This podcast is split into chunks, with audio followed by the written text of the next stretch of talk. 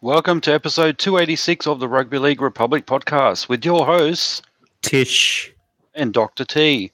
In this episode, we discuss each game of week one of the NRL Finals series. Join us as we build a rugby league community for all. The Rugby League Republic podcast starts right now.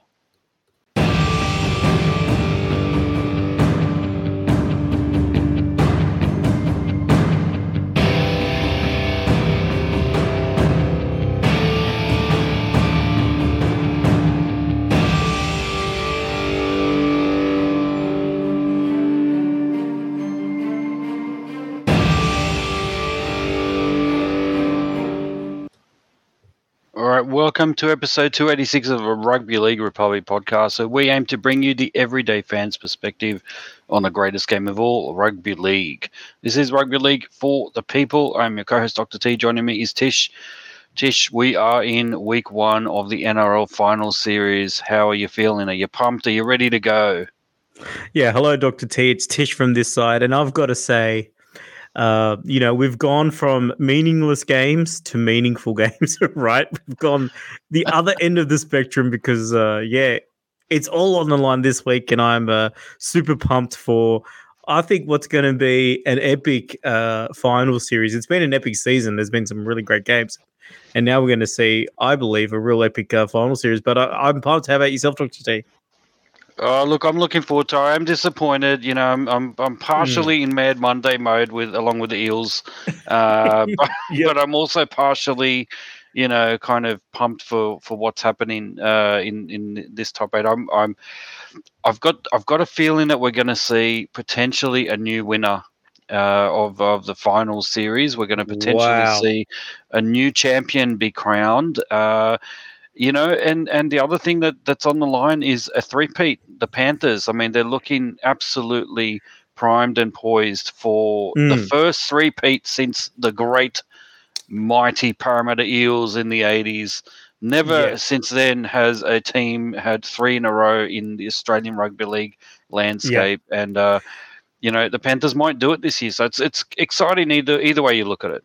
Well, well, look, just on that, right? So I'm just going back to that Parramatta side. Uh, so you said three Pete. So we've got Peter Sterling, Peter Wynn. What? Who was the third Pe- Peter? I I I I don't know. I, that's not what Oh, I mean. okay, I don't okay, mean okay, okay. Three in a row. Sampras, Okay, yep, Sampras. okay. Yeah, Yeah, yeah, Pete- that's, yeah, Pete Sampras. Yeah, that's right. That's right. The slipperest eel of them all. that's right. That's right. So slippery, he ended up playing tennis. Um, that's look, right. well, well, you know, you got me there with uh, with some of the terminology, and I'm sure you'll get me in the next few weeks as well.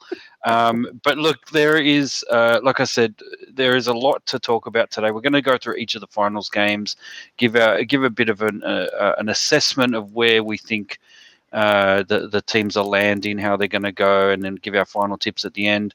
Uh, we're going to review coming up soon the um, the last round of the regular season, the re- uh, the regular last regular round of the season, or whatever you want to call it, um, heading into the finals. It was a beauty as well. There was a lot of interesting games as well, and and also uh, I'm going to take a very quick look back before we jump into the games. Uh, at our crystal ball to see how we predicted the top eight now that it's been decided. Um, I think you'll find there is an interesting uh, little there's an interesting find in there. So we'll get into it in a minute, but let's look. Let's jump into round 27 review, the last round of the NRL uh, um, season for this season. Um, let's jump into it. Tackle number one.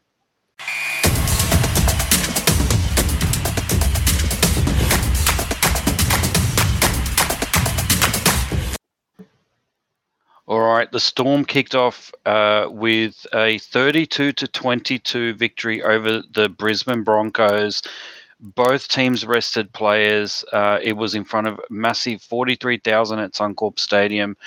Unfortunately, the Broncos decided to opt for uh, resting their players rather than uh, heading for their first minor premiership, and uh, they well, they lost it basically. this is a game where they lost the minor premiership only by ten points. They lost this game, but the Storm made sure that they uh, they got they got that third uh, spot. Um, and uh, and yeah, so unfortunately the Broncos uh, had to wait to see what the Panthers were going to do later on in the round.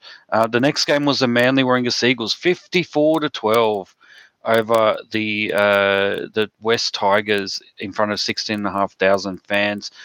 The big Friday clash, Souths versus Sydney Roosters, ended up being twenty-six to twelve in favour of the Sydney Roosters um, at Accor Stadium in front of 36,000 fans. So not not a bad turnout considering um, a top eight spot was on the line, and really the loser was uh, pretty much guaranteed to be out of the top eight, depending on uh, other other kind of games.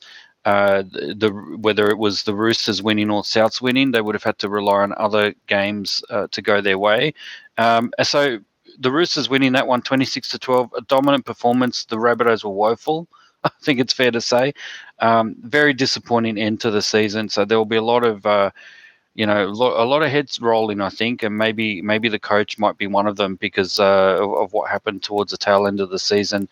Given that at one point they were premiership favourites and uh, they were sort of riding high very early on in the season. The Warriors uh, downed by the Dolphins 34 to 10 in front of 35,000 fans at Suncorp Stadium on Saturday at 3 p.m. Well done, Brisbane fans out there getting out in force uh, and on a traditionally dead time slot.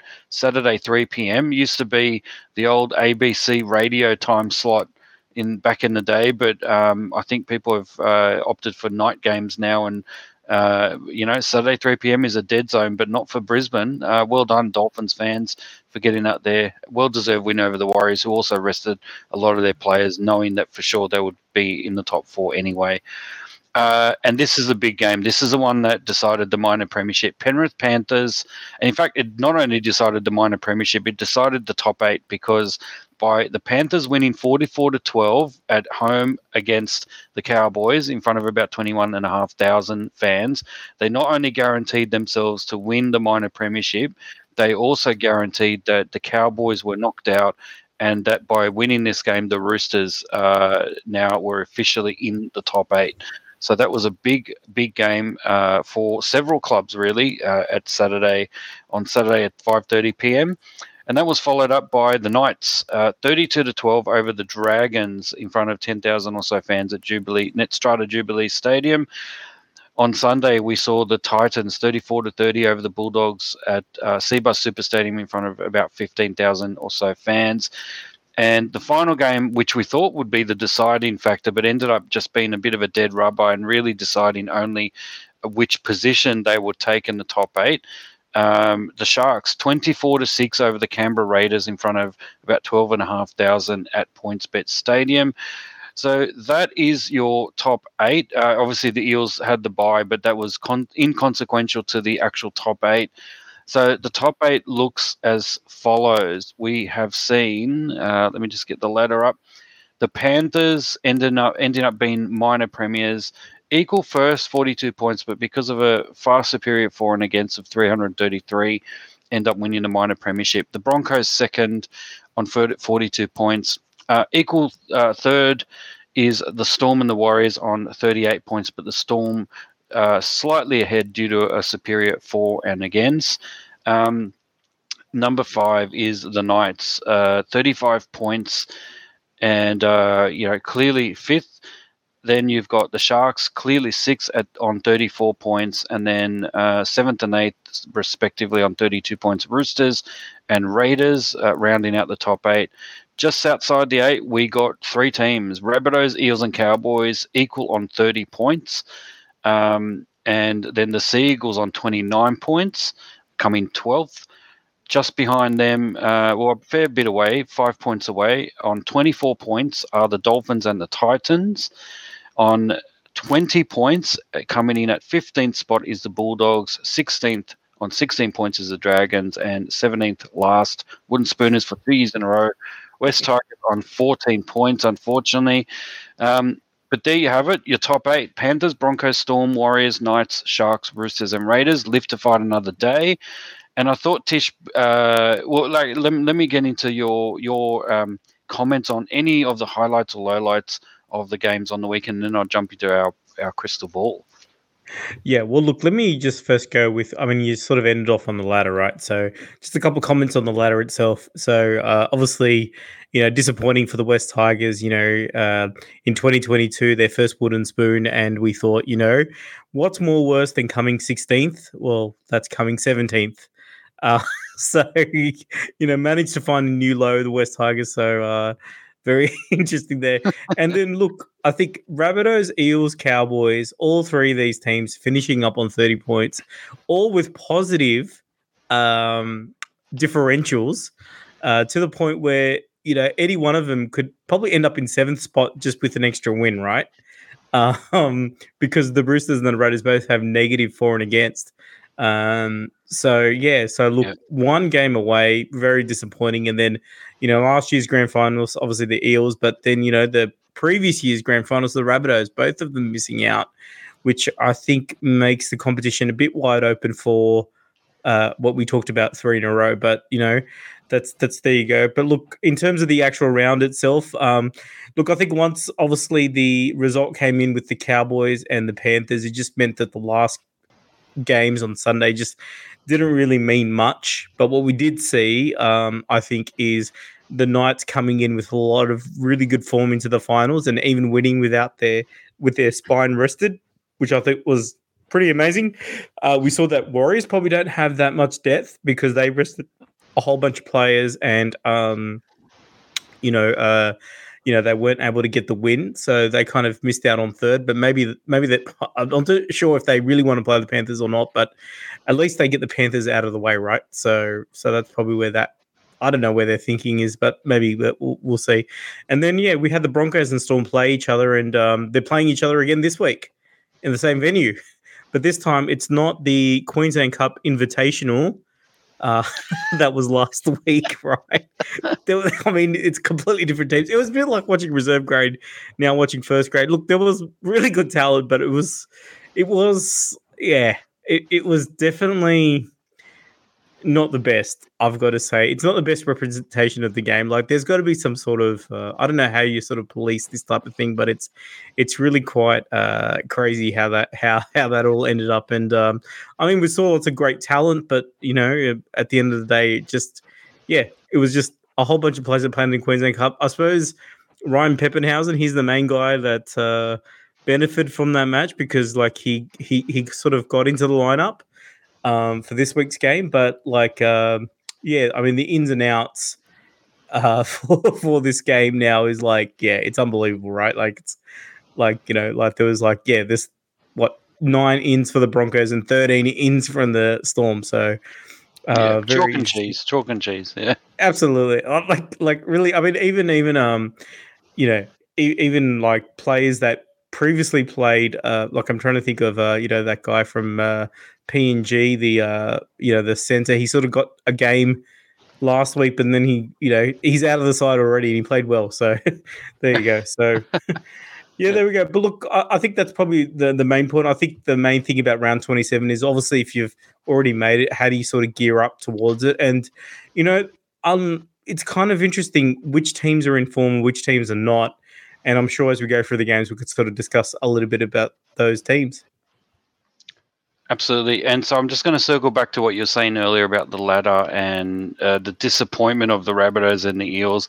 I thought I'd point out something which probably is a complete, uh, well, it just shows you how different this year has been for uh, a few teams compared to last year. So the four teams that really technically finished in the top four at the end of the season, and by that we mean not at the regular season, but counting the finals, meaning which four teams were competing for grand final spots, were the Panthers, obviously ended up winning the Eels, who obviously ended up being in the grand final but losing to the Panthers.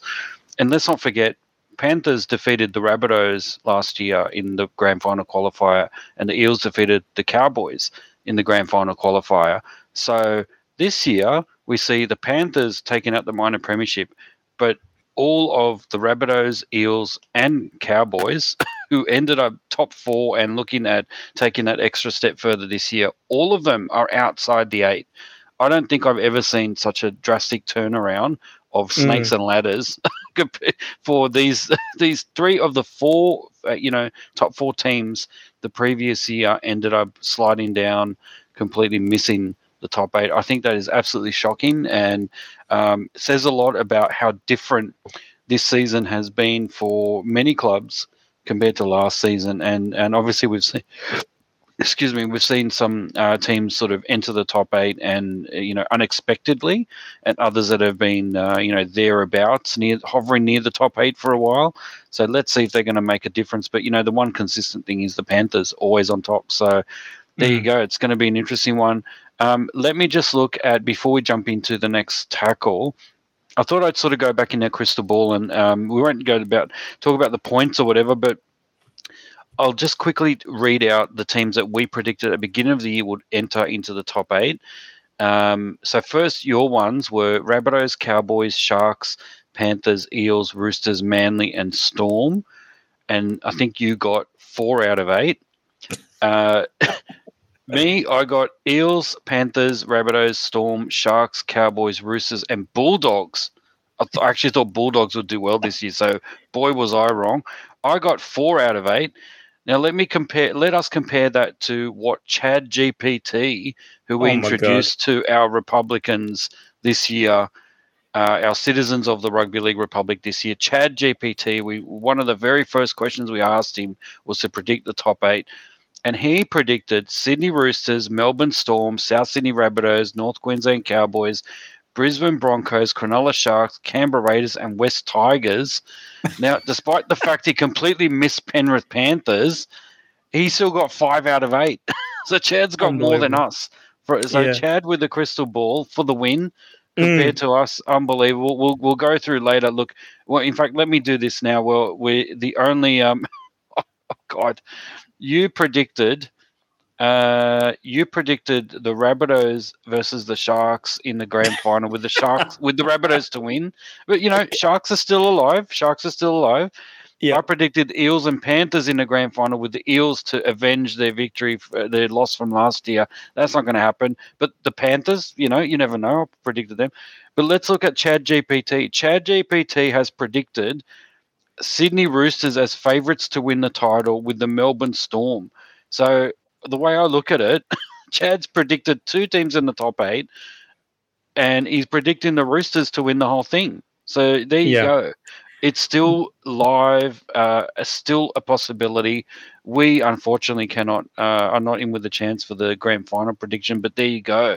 So look, well, this is what machine learning AI it's it's here. It's here. You can see evidence of it right here on the Rugby League Republic, right? That's right. That's right. Look, without any further ado, let's jump into each of the games. There's a lot to get through. So, tackle number two Broncos v Storm.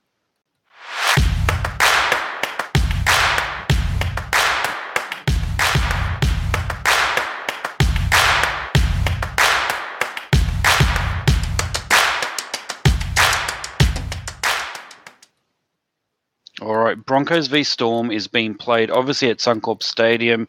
The Broncos home ground advantage. It's a Friday night game, 7:50. The teams look like this. Broncos, we've got Reece Walsh, Jesse Arthars, Kotoni Staggs, Herbie Farnworth, Selwyn Cobbo, Ezra Mam, and uh, Adam Reynolds uh, roll out the halves. In the forwards, we've got um, from uh, lockdown, we've got Carrigan, Riki, Capewell, Haas, Walters, and Flegler. And on the interchange bench at the moment, we've got. Tyson Smoothy, Pier, uh, is it Piakura, Hetherington, and Palasia. And for the Storm, we've got Meaney, Warbrick, Seve, uh, Tonumaipea, Coates, Munster, and Jahrome Hughes. And in the forwards, King, Katoa, Loiero, Welch, Grant, and Kamika and in the interchange bench, Bronson Garlick, Eisen, Eisenhuth, Sofa Solomona, and Ryan Papenhuyzen, who made his return, I think it was last weekend. So well done, Ryan. And uh, look, yeah, as you said, lots of ins and outs compared to last week. There's no point looking at that. I guess the question is, is this the strongest side that both of these teams can can put up? Interestingly enough, the Broncos have, is it Marty Taupau? And Corey Oates on reserves and not even on interchange bench. And the Storm have Tyran Wishart, Tariq Sims, uh, also, and Tepai Moeroa on the uh, reserve. So I wonder whether there's going to be any late changes there because I think we've got quite a few players that are not even on the interchange bench. But look, this is not a, a an elimination game. This is really to work out where uh, you know which side of the draw you're on for weeks two onwards, and. Um, you know, let's put it uh, put it out there. Are we thinking that the Broncos at full strength are going to be a completely different side to what what we saw against the Storm um, the other night. I think so. I think we're going to see uh, you know some of the main players really ready to go, and uh, and you know they were rested, so they've got no excuse now in terms of health.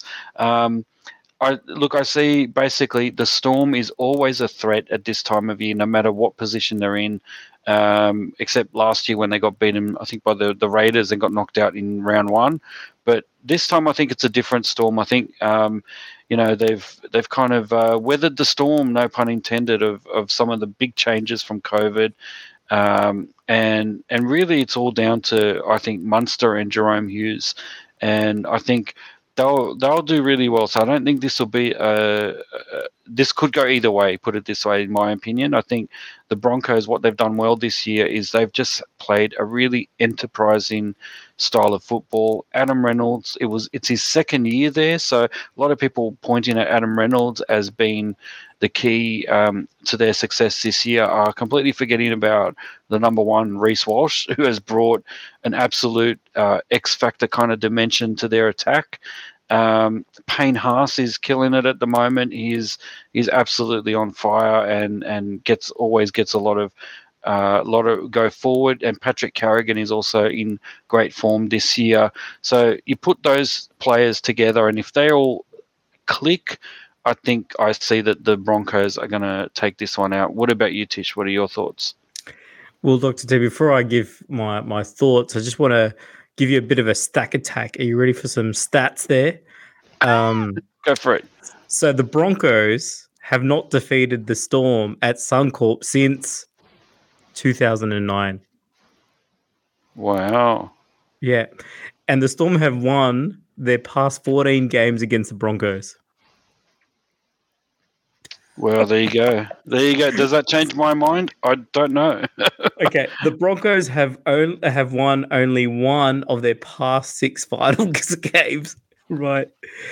So what I'm saying is that like this Broncos outfit, there is a bit of history that they will, uh, you know, are contending with when they're when they're playing. Yeah. But yeah. um, the good news is if you kind of look at their lineup, they do have lots of players that have played Origin, have played for their country, have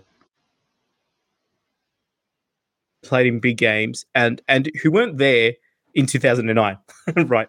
Um, who weren't there in the past 14 games necessarily, right? So I think from that point of view, um, I don't think if that history matters, right? So yeah, but it, it is it is kind of interesting how you know for even though this is a home game for the Broncos, you know it's not really going to affect the Storm that much because they seem to play really really well at Suncorp Stadium. Um, so I think I think when you have these two top four teams and um, you know both teams are going to be well rested because we've already talked about how many players are rested. Um, you know I think it's going to be a real tight game. Uh, so then what's going to be important is how the game flows when it comes to um, you know, how, how the game flows during the interchanges and, you know, the, you know, the, the impact off the bench. And um, so I'm looking at the, you know, the, the, uh, you know, the, the sort of, uh, you know, I'm sort of looking at the benches here and I'm thinking, okay, smoothie versus garlic. Uh, I'm going to pick garlic. Garlic wins every time, just with a bit Garlic of Garlic wins every time, yeah, yeah. So uh, look, I think Big Nelson, Ryan Papenhuyzen off the bench. Uh, I, I see two really big impact players for the Storm, and I don't really see, um, I don't see the same happening from the Broncos end of things. You know, and I think uh, maybe, you know, you talked about Taupau and uh, you know, sort of, uh, you know, Tristan Sailor these guys are actually in the reserves, not actually in the team. So I, you know, I kind of feel like, um, you know, I would I would I would at least have Taupau on the on the bench, right? Because I think he, um, brings about a lot of impact. So for me, I think the Storm just with the experience and maybe a bit more pa- like you know a bit of a power game off the bench. Plus, you got Papenhuyzen come in. I mean, uh, Nick Meaney, like I don't think uh, uh, he just if you could afford to have Ryan Papenhuyzen on the bench in a finals game, like if you remember that try from the 2020 grand final, right?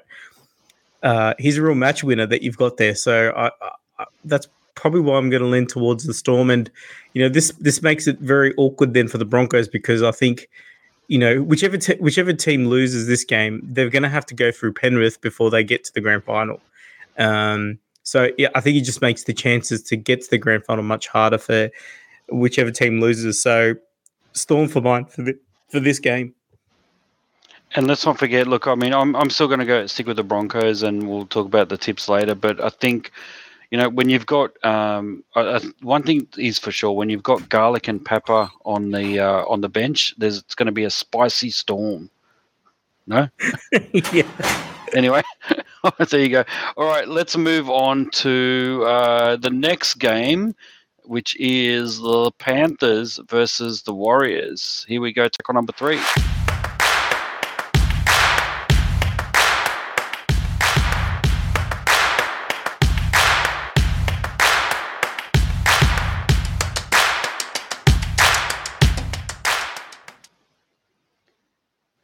Right, this is the second non-elimination game, and it's going to be played at Penrith Bluebet Stadium uh, Saturday, 9th of September at 4:05 p.m. Panthers first, Warriors fourth.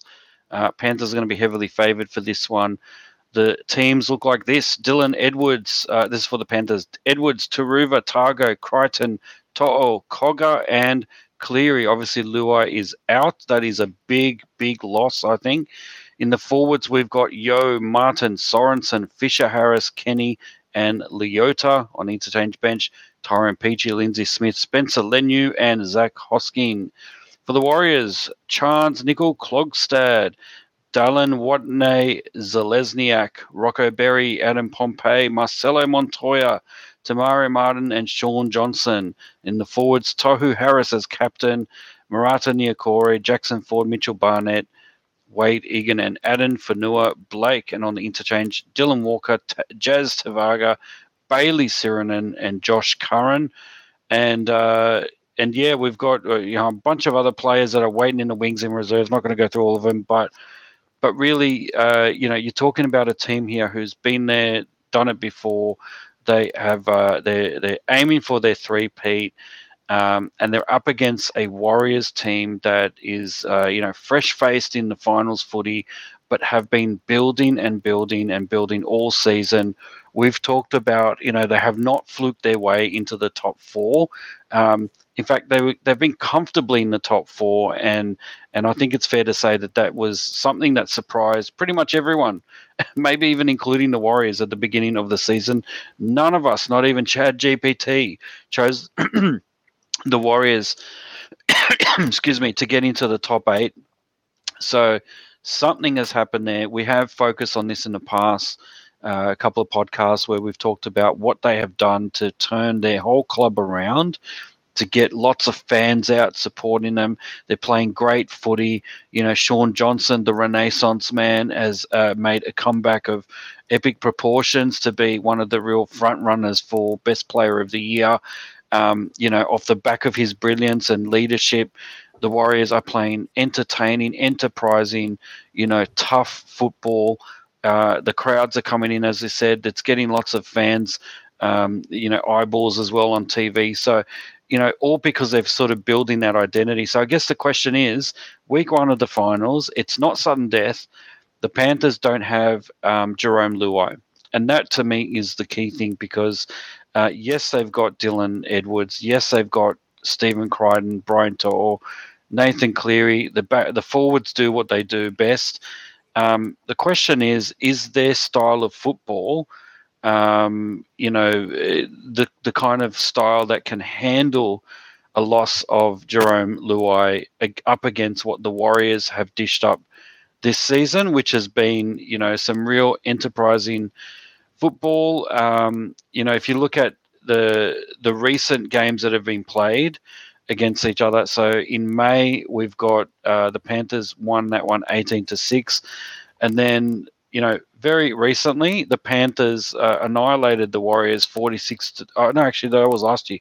Last Late last year, the, the Panthers annihilated the Warriors 46 to 12. But this year, in their only meeting they've had, the Panthers, it was only 18 to 6. It was early in the season, so I don't know how much you can sort of count that.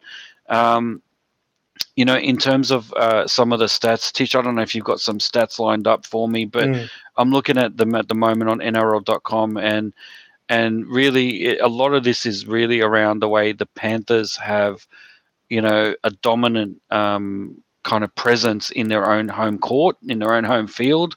Um, that will have a lot to do with uh, their their success. Um, points scored, points conceded. You can do all those stats will show you that the, the, Panthers are superior, but it all comes down to what happens without Jarome Luai. And I, I'm worried about the Panthers in this case. I'm worried that this that they'll get a bit too ahead of, ahead of themselves, and I, I've got the feeling that the Warriors are planning something big and they'll ambush the Panthers. So I think it's possible we'll be seeing the first of, of our upsets in the final series uh, with this game. What do you think, Tish? Yeah, well, look, you know, we talk about the great mentor uh, mentee uh, rivalries, you know, Obi Wan versus Anakin. Um, and we've got something very similar here. You've got Ivan Cleary and you've got Andrew Webster, who was the apprentice of uh, you know, of of Ivan Cleary for so many years, uh, not just even at the Panthers, but also even at the Tigers. Get, could you believe? And now here he is, uh, you know, in his first season as a a head coach, and he's able to get them into the finals. And now he gets to play his mentor. So I think that storyline uh, kind of kind of fits well into this sort of clash. Um, you, you know, and the other thing I've got to look at is players like Dallin Watene Zelezniak and uh, you know Wayde Egan, right, and Te Maire Martin, right. These are all guys that came through the Penrith system, right, but then were, you know, pushed out of the club because of the whole salary cap uh, issues, right. So I just feel that there's a there's a bit of a familiarity, and you think you know last year they they, they was you know the Warriors were smashed by the Panthers, but then this year, as you quite rightly said, the scoreline was 18 to 6 back in April. Um, but we that's a long time ago, right? And the Warriors have have since then really, really improved. So I think this is a bit of a danger game. And I think you're absolutely 100% correct uh, about the Jarome Luai factor because I think they lose so much creativity without Jarome there, right? And I think the link that he provides, um, you know, to to to to the backs to Brian To'o to Stephen uh, Crichton. Even he swings around to Izack Tago as well. Um, you know, the, the sort of, you know, connections he has with Dylan Edwards through the middle. There's so many things that play off the back of Luai that that he does. And then, you know, he doesn't even need anybody sometimes as well. He's got so much brilliance that he's able to set things up for himself as well. So that's a that's a huge loss. And you know, uh, meanwhile, you kind of feel like the Warriors are at full strength. Um, so it's going to be interesting. Um, but I think overall, you know, I think the Panthers, they've been here so many times. Uh, and, you know, I was looking at it, they haven't lost the finals. They, they've won their last six finals games, right? So um, it's it's going to be a huge challenge for the Warriors. I think they'll get close, but I think ultimately, when it comes down to the wire, I think the I think the Panthers – will know exactly what to do in any situation. And again, when you look at the bench, you've got Tyrone Peachey on the interchange for the Panthers coming up against Dylan Walker. They're kind of very similar, but I'd give the edge over Peachey when it comes to like doing something outrageously creative, right? And um, you know, and then you also got Spencer Leniu as well, like who's a big power horse. So uh, for me, I think the Panthers are just going to have a li- little bit more than what the Warriors are going to go. But I think it's going to be a lot closer than what people think. And uh, you know, uh, this could even be a golden point game, uh, which which would be pretty pretty interesting, right? So they might not even do golden point. I just realized in these finals games, do they? But anyway, but we'll see what they do. That's a good point. I, I think they do golden point, um, or maybe they just they, they play the full uh, extra time. I'm not sure. We'll find that out and get back to everyone. But look, yeah, I, I, think you're right. I think that's um, it is going to be tighter than we think. I'm not sure it'll go to golden point. I think we'll get a clear winner, but we'll see. Um, it'll be interesting for sure. Look, let's move on to the first of the elimination games now. It's the Sharks v Roosters, and tackle number four. Here we go.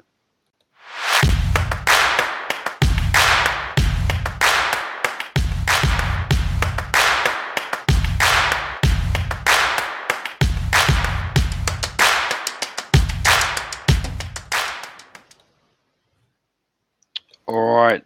The Sharks will play the Roosters 6v7 Saturday evening, 9th of September at 7:50 p.m.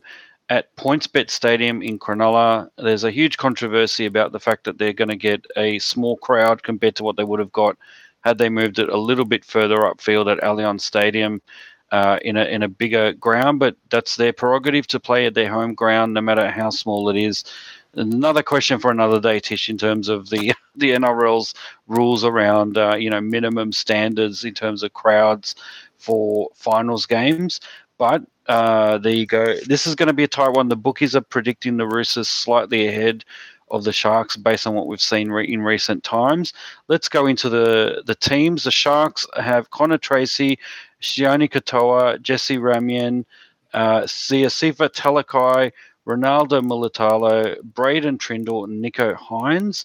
In the forwards, we've then got Cameron McInnes, Wade Graham, Brighton Nikora, Braden Hamlin Uele, Blake, sorry, Blayke Brailey, Toby Rudolph. On the interchange bench, we've got Jack Williams, Royce Hunt, Thomas Hazelton, and Oregon Kaufusi.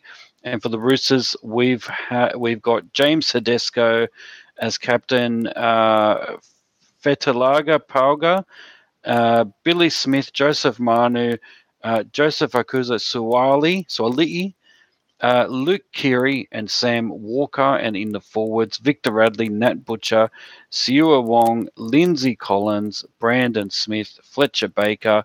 On the interchange bench, Sandon Smith, Egan Butcher, Terrell May, and Angus Crichton. Tish, um, look, both teams are, I guess you could say, in form. Probably the Roosters are more in form at the moment, which is why uh, they're uh, slight favourites for this game. It is an elimination. It is the battle of the southern Sydney beaches. We've got Bondi mm. versus Cronulla, of course. So, um, you know, no, nothing to obviously the, it, will be uh, the the Beach Cup uh, but really, it is about the winner takes the prize and continues on in the NRL final series. And I think the knockout nature of the game really does bring about. Um, you gotta you gotta apply a different lens when when giving tips and reviewing what or previewing what's going to happen because um, you know teams that have gone well during the season, like the Sharks, as we've said, one of the sort of Achilles heels for the Sharks is that they never really play well against fellow top eight teams, teams above them. Um, and so this is their chance to kind of, uh, you know, shake the monkey off their back and, and get on with it and defeat the Roosters because the Roosters, you know, certainly ChatGPT thinks the Roosters are premiership favourites, but they've got danger all over the park. If they click, if they get it together, um, they are going to be the dark horse here. So the Roosters, I think, really are the the ominent, uh, the imminent and ominous threat for uh, the top eight, and I think the Sharks need to put them to the sword. Um, to be honest, I don't know if they can do it. I don't know because there is just so much uh, that the Roosters have to offer. There's so much firepower. They've had, you know, players that have performed at Origin level. You know, Lindsay Collins has been outstanding this year. Um, you've got obviously, you know, Suaalii, Luke Keary, Joey Manu, James Tedesco that always kind of deliver uh, in these big games and know what it takes to get it done. You know, a lot of these players were there a few years ago when they won uh, two in a row. And so really it is about you know making sure that uh, that we get for if you're a Sharks uh, fan or Sharks um, you know coach that that you really exploit the Roosters' weaknesses. They don't really seem to have too many weaknesses, although. I, I think it's fair to say that some of the, their backs, I think, have questionable um, defense. so I think I think they just need to be able to challenge them. And I think what we've seen recently in the games that the Roosters have won, no team has really challenged them. I think the Rabbitohs had an opportunity last week, but were really poor. And and uh, you know, despite the fact Joey Manu is there, I think Suaalii also is a bit, and Billy Smith are a bit kind of, um, uh, you know, I get hesitant in defence and uh, what they need is some of their big guns the, to kind of roll over the top of them. And they do have Talakai and Mulitalo, for instance, have uh, very much play a kind of a dominant, uh, you know, robust kind of game. And maybe that's what's required to roll over the defense there. Um, I think the, the forwards kind of cancel out each other. Um, we've seen both sets of forwards perform very well. The Cronulla forwards are probably more mobile, I would say, than what we'd seen in the in the Roosters. But that's um, you know, I guess that's up for debate. But I think uh, you know, with someone like a Wade Graham there as captain, uh, he's been known for being a very mobile, ball playing kind of forward, and I think they, uh, you know, the question is. Can they defensively stop the Roosters from scoring their inevitable points that they will score the usual way they score. Um, you know, no Tupou though.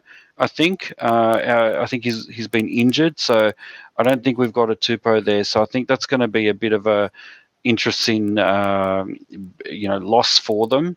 Uh, for the Roosters, but you know it's all it all comes down to I guess um, on the day who is going to have the best defense. And uh, for me, I think the Roosters probably slightly ahead of Cronulla at this stage. But um, yeah, I'm still in two minds. I'm still thinking about where this is going to go. But I'm I'm I'm thinking that the Roosters will uh, will uh, progress, and the Sharks, unfortunately, haven't shown enough that they can overcome some of their demons. What about you, Tish? What do you think? Well, yeah, it's kind of this is a very interesting uh, sort of game, really. And um, you know what we talked about, Master versus Apprentice, uh, for the previous game, but this is also Craig Fitzgibbon, the Apprentice, and Trent Robertson, the Master. So there, yeah, two games in a row where we've got this sort of uh, situation going on.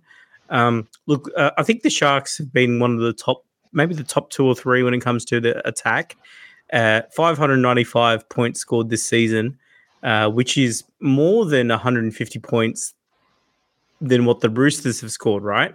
Um, and then points conceded, um, 491 from the Sharks and 484.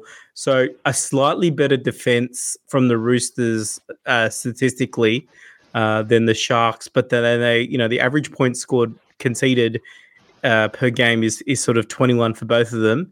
Um, but the Sharks having sort of a six point advantage with the points, average points scored uh, at 20, you know, at sort of, you know, six points at 25. Yeah. So there you go. So kind of very interesting when it comes to that type of uh, situation. Um, now, interestingly, you know, one of the big uh, reasons, uh, one of the big things that a lot of people talk about the Sharks is that they seem to play well against the teams that are not in the top eight, but then against top eight sides, they don't perform uh, as well. Uh, but they did beat the uh, the Raiders last week, who were in the top eight. So, you know, tick there. And actually, earlier this year, they did actually beat the Roosters as well. So, um, so I don't think so. What does all this mean? I think it just means that, like, I really, I, I think this is a real opportunity for the Sharks to actually show that they do, uh, you know, that they have improved from last year, that they do have big game um, players that they can sort of take it to the next level. And I actually think that they're poised to do that, right? Um, they have pretty good form coming into it. They've, uh, I think, out, out, of the last five games, they've won four. Um, however, the Roosters have won their all their, their last five as well. So, um, two teams that are in form. Um, that so it's going to be very interesting. Head to head, you're sort of going through it. You think, okay, well, Tedesco's you know, uh, you know, Connor Tracey, Tedesco, you probably pick a Tedesco, you know, but then Katoa and um, Fertilagi pa- Pauga, hopefully, uh, you'd probably go Katoa, right? So very, very evenly matched. What I'd probably do is probably give the edge. I'm going to go because it's at home. And, you know, last year, I think when they played their home game, the Sharks kind of were terrible. I really think that they want to uh, make amends of that. So I'm going to tip the Sharks. I think the Sharks uh, could do it. You know, they. I was really impressed by the way they were able to handle uh, the Raiders last week. They sort of went down early, but then they were able to come back, and then in the end they ran over the top of them. And I think that they're they're, they're that kind of side they can do that. Um, you know, I, am not 100% convinced with the uh, halves combination of Sam Walker and Luke Keary. I think they're two similar type of players. Um, so I don't think there is as much variety as what you'd like coming out from from them. Um, and then you sort of got to have like the Suaaliis and the Manus. These guys have got to try and like you know um, add a bit of creativity to the to the game, which which may may or may not actually happen. So for me, I'm gonna I'm gonna tip I'm gonna tip the Sharks in a bit of an upset probably. Um, but I think that they've got I think they've made it to the finals for a reason, and I think they really want to uh, go to the next level. And I think recent form, I think they've made enough changes to actually get there. So Sharks for me on this one. I think so far we've differed on every single one, right, Doctor T? well, yeah. I mean, that's. Uh, I, I, guess that's the thing. These are, are very much evenly matched up games. Mm. Uh, even the one, even when the, the bookies are favoring War- uh, Panthers over the Warriors, I, I, I do think that they're not considering the uh, Jarome Luai factor uh, as much as I would. Um, I think you know, but I've I've been you know on that. I know we already talked about it, but I've been on the J- Jarome Luai kind of uh, you know Canoe. sympathy sympathy oh. bandwagon for a while in a way. Yeah. Like I mean, I know he's been blamed for a lot that's happened on State of Origin culturally and also on the field. I don't see it. Uh, to be honest, I think he's much mm. more important than people realize. And, Absolutely, uh, he is Penrith. When I think of Penrith Panthers, I think of Jared mm. Blue and um, so I think he's a bit of a spiritual leader uh, of of that team. So. Yeah, yeah, and it's I, a big loss, and yeah, yeah, and that's why I think we've we've uh, you know we've differed a little bit in some of these games, but um, but yeah, I think it's just the nature of how how close these games are actually going to be. One thing to note with this uh, Sharks and Roosters, just my final point is that they are in form, but they haven't really played too many of the informed teams in the last five. They've all played kind of fairly easy teams. However, the difference is when the night when the Sharks played the Knights, um, they were absolutely demolished by the Knights. So that to me is a truer litmus test of how both of these teams are going. Um, this is why I think they'll be evenly matched, but whoever wins this will be completely up against it against whoever they play next week because uh, if they're going to play, you know, one of the losers of the non-elimination games, uh, I think it's a step up above where they're at at the moment, quite a, a, big step up. So I think both of these teams are sitting ducks at the moment for the next round. Um, but let's see.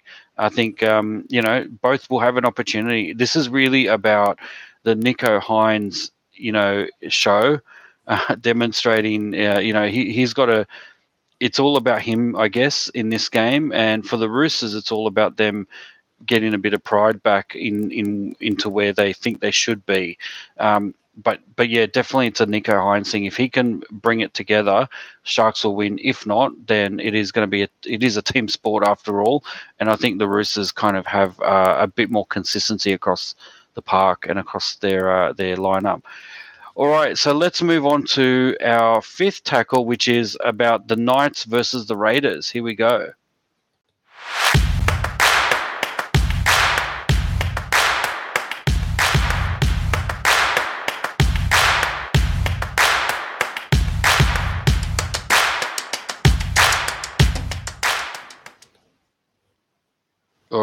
The final game will be played Sunday uh, on the 10th of September, 4:05 p.m. Uh, at McDonald Jones Stadium. It's a night home game, fifth versus eighth, and uh, the lineup for Newcastle looks like this: Kalyn Ponga at fullback and captain. Dom Young, Dane Gagai, Bradman Best, Greg Marzhew, Tyson Gamble, Jackson Hastings, and in the forwards we've got Adam Elliott, Lachlan Fitzgibbon, Tyson Frizell, Leo Thompson, Phoenix Crossland, and Jacob Saifiti. And on the interchange bench, Kurt Mann, Daniel Saifiti, Jack Hetherington, Matt Croker.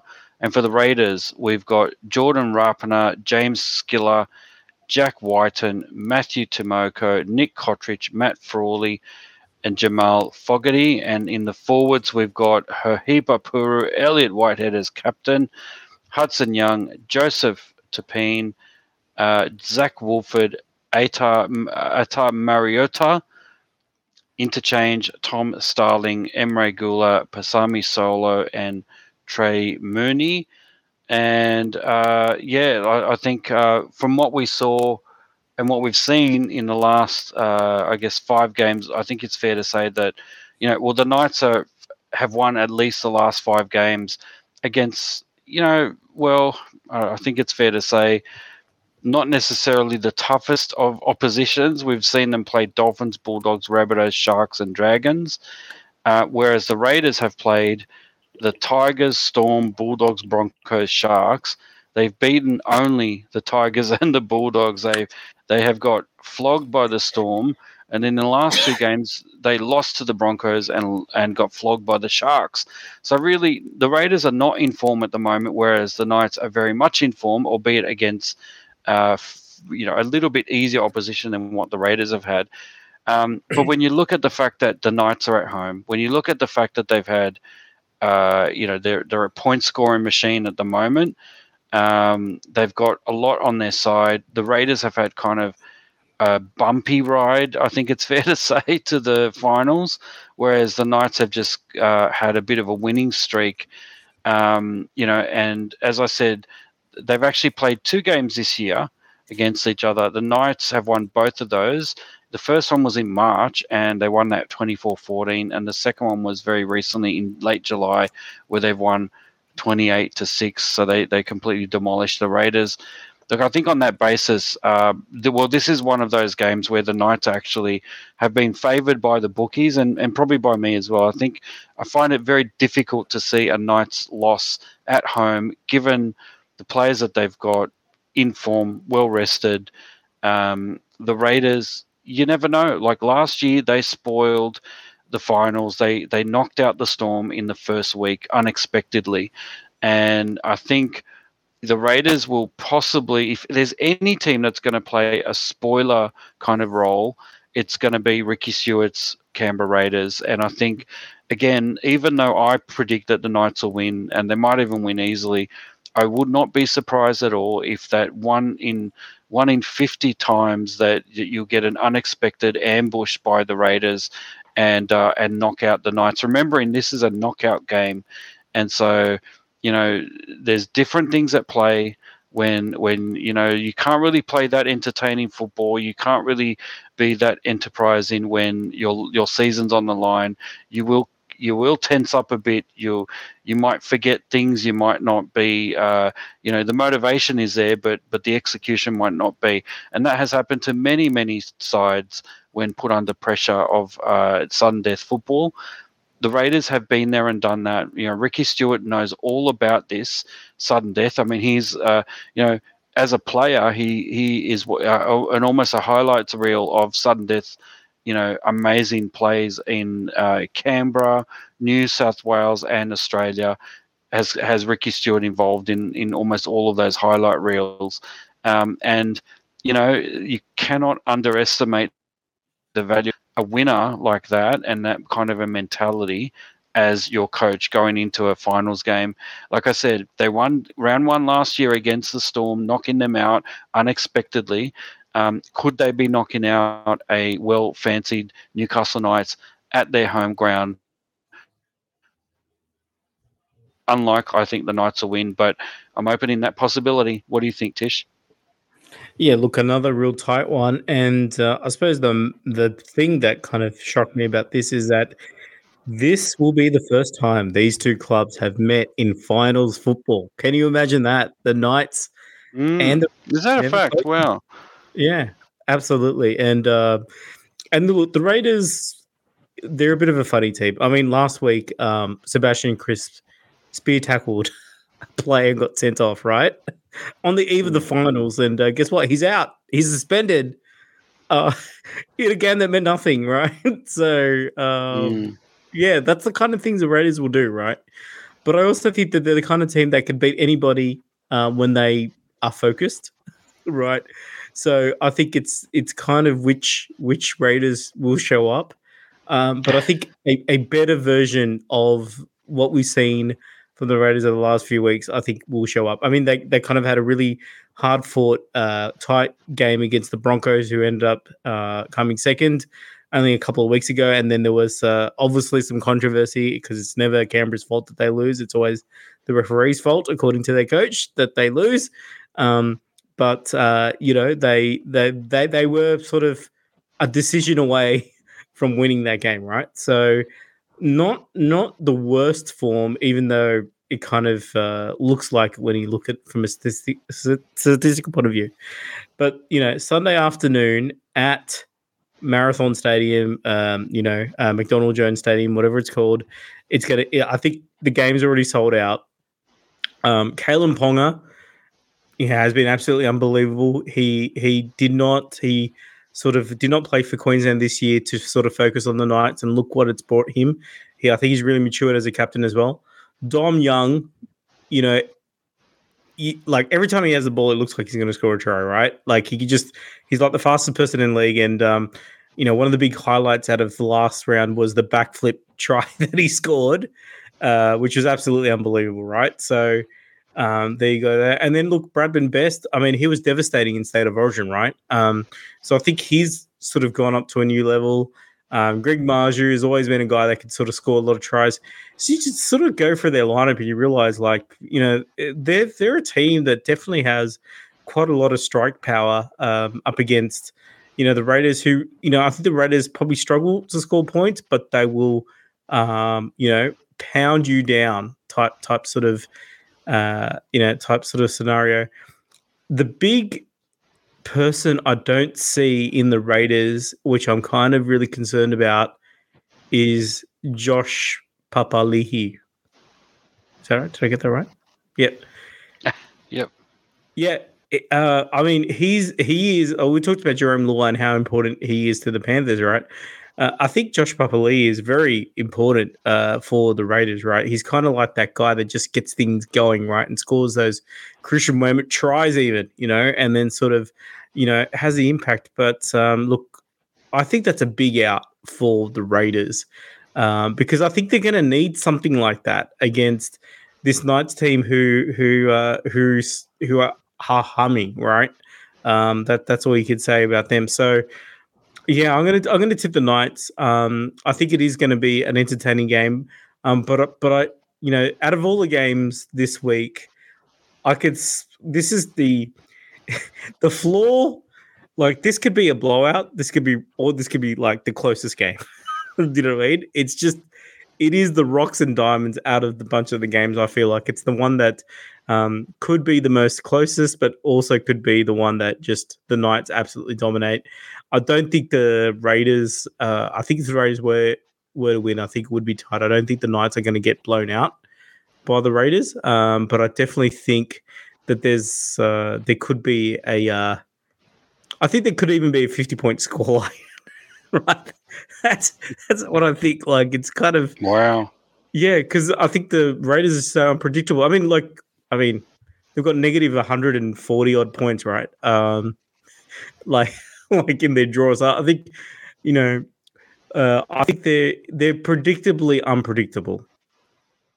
Yeah, and one final thing, Jason, uh, sorry, Jarrod Croker, he's not been selected so far. Mm. Would you like he's he's not injured, is he? I think he's kind of semi. He, he indicated he was going to retire this year, but yeah, could this be a final?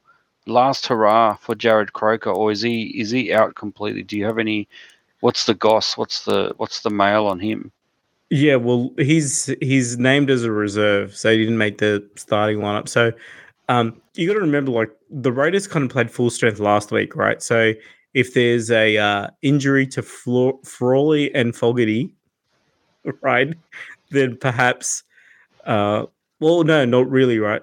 So yeah, Timoko, is it, yeah. Tim, well, you're not going to replace Wighton, right? Um, so yeah, I don't think he's going to get a game. I just realized this now. There's, there's no way. Enough, yeah. There's, there's like, um, I mean, Jordan, Jordan Rapana is playing fullback. I mean, that's another thing. I mean, I know Rapana is a great winger, and he's been playing fullback for a while. But I mean, they're missing they're missing stuff. The, the Raiders just seem to be missing players in crucial positions there at the moment, right? Possibly, possibly, but then again, I mean, you know, I guess it's Ricky's sort of deciding, uh, you know, who's who's going to be representing them, and uh, based on what he's got available, I think. I mean, I think I, I don't think, and he's really done. Um, he's, he's not really known for making weird selections selection yeah. choices. I think that's that's the thing I'm trying to say. It's uh, there must be reasons why he's not picking these players uh, that we don't we don't know of. But yeah, look, don't discount the value of Jack Wighton as well. This will be his last game potentially before he moves off to. Uh, ironically, a South's team that he thought he was moving to a team that has a better chance of winning the premiership, and they're not even the top eight. So there you go. Um, yeah, a very ironically uh, irony laden Jack Wighton will will go into bat for the Canberra Raiders to to go deeper into a final series that his club that he's going to isn't even going to be represented at this year. So you know, boggles the mind what goes on in. Uh, you can't you can't write a better script than this for him. But I think it's um, you know. Don't discount, I guess, his value in this game as well. Um, but yeah, like I said, I still think the Knights have all the all the signs are pointing pointing to the Knights at the moment. Um, but yeah, um, shall we move on okay, to the so, ticks? So I, I think Papali'i is out because of suspension. Oh, is that right? Okay. Well, Horsburgh is out because of suspension. We know that, but um, is is Papali'i out for suspension as well? Yeah, potentially. I'm just trying to go through it here because because it's it's weird not to see them in in the lineup. So that's maybe right. well. I mean, that's but... uh, to be expected for Canberra Raiders, given given what happened last week with Kris. But there you go. Well, let's move in on to our final. You know, we've got to put a name name down and put the tips where they where we think they are. Um, enough talking. Tackle sticks. Here are the tips.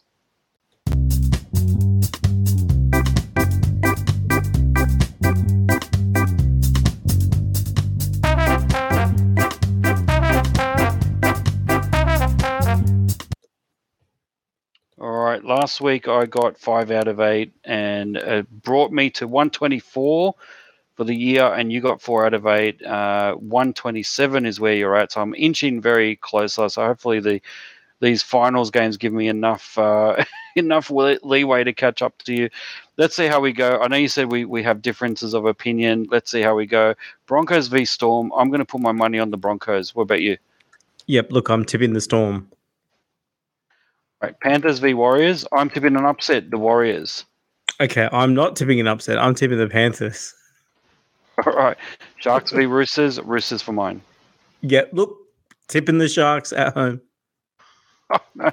Knights v Raiders. I'm tipping the Knights. I'm going to tip the Knights as well. So probably the only agreement. The only agreement, well, the others will probably see you blow out to even a further lead. Who knows? Yeah, or it, or it could be we, we could be in the same number of points, right? The swing is huge on this one. It could be anything. Could be anything. But look, look, that's it. Round one pre of the finals has been previewed by us. Uh, you know, take the tips as you will. Um, we probably will uh, do very poorly either way. But um, you know, looking forward to it. I think it's going to be a great set of games, and uh, hopefully, as we go deeper into the finals, these tips will become much easier to to discern.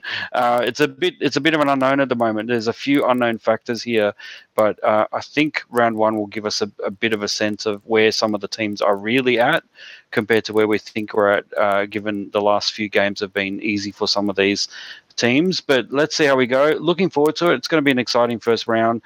Tish, over to you to wrap this one up. Yes, thank you, Dr. T, and I'd like to thank everybody for listening for this uh, on for listening to this episode. But unfortunately, that's all the time we have for this edition of the Rugby League Republic. We are your hosts, Tish and Dr. T. Join us next time on the Rugby League Republic. Bye for now.